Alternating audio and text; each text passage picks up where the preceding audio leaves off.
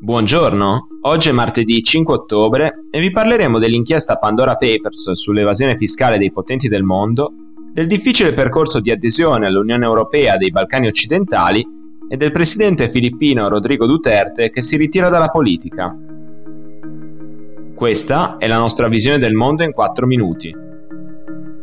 Cinque anni dopo i Panama Papers, decine di giornali internazionali hanno iniziato a pubblicare parti di un'inchiesta su come centinaia di politici, imprenditori e personaggi pubblici di tutto il mondo abbiano accumulato enormi quantità di denaro nei paradisi fiscali. I Pandora Papers, risultato dell'inchiesta dell'International Consortium of Investigative Journalists, sono stati pubblicati in 117 paesi da testate come BBC News, Washington Post, Le Monde, Il País e L'Espresso.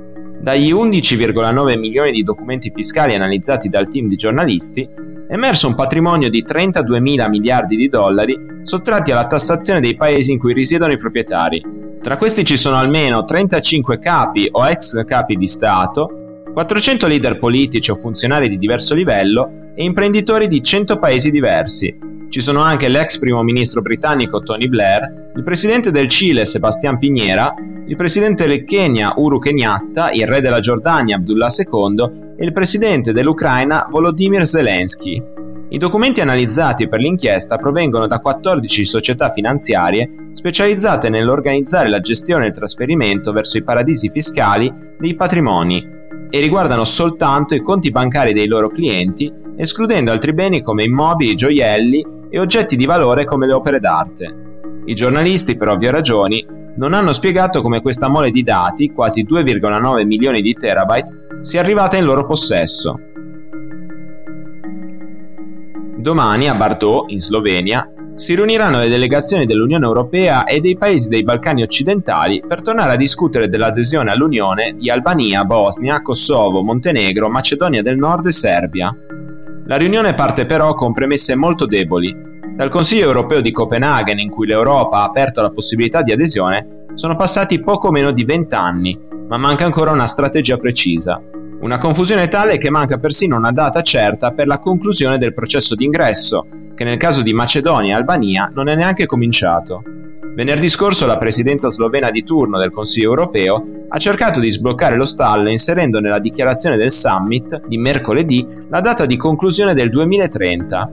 In questo contesto sottolineiamo l'importanza di assicurare la capacità dell'UE di integrare nuovi membri e di realizzare il processo di allargamento con tutti i partner dei Balcani occidentali al massimo entro il 2030, riportava la bozza del documento. In poche ore per l'opposizione di Francia, Danimarca e Paesi Bassi la data è sparita dalla dichiarazione. Intanto Albania e Macedonia del Nord hanno completato tutte le riforme richieste da Bruxelles per l'adesione, mentre il Kosovo è ancora in attesa di essere riconosciuto come uno Stato sovrano da Cipro, Grecia, Romania, Slovacchia e Spagna.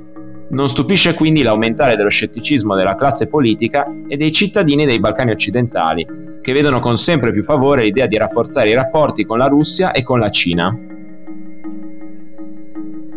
Il presidente delle Filippine, Rodrigo Duterte, ha annunciato sabato scorso che si ritirerà dalla scena politica. Secondo la Costituzione del paese, il presidente può essere eletto per un solo mandato di sei anni, ma in molti si aspettavano che Duterte avrebbe corso per la vicepresidenza. A sorpresa, invece, il politico 76enne ha annunciato la decisione di lasciare la politica e non partecipare alle elezioni del 9 maggio 2021.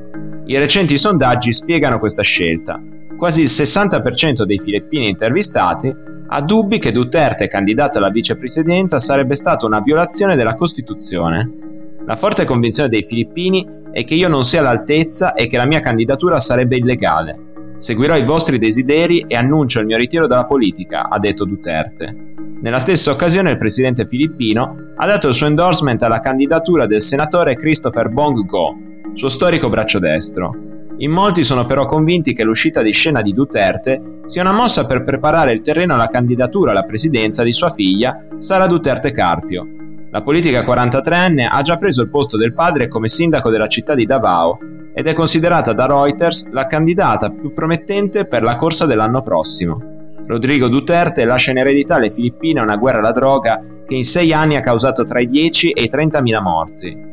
La stessa Corte internazionale dell'AIA ha aperto lo scorso mese un'indagine contro il presidente filippino e la sua amministrazione per potenziali crimini contro l'umanità. Per oggi è tutto, dalla redazione di The Vision, a domani.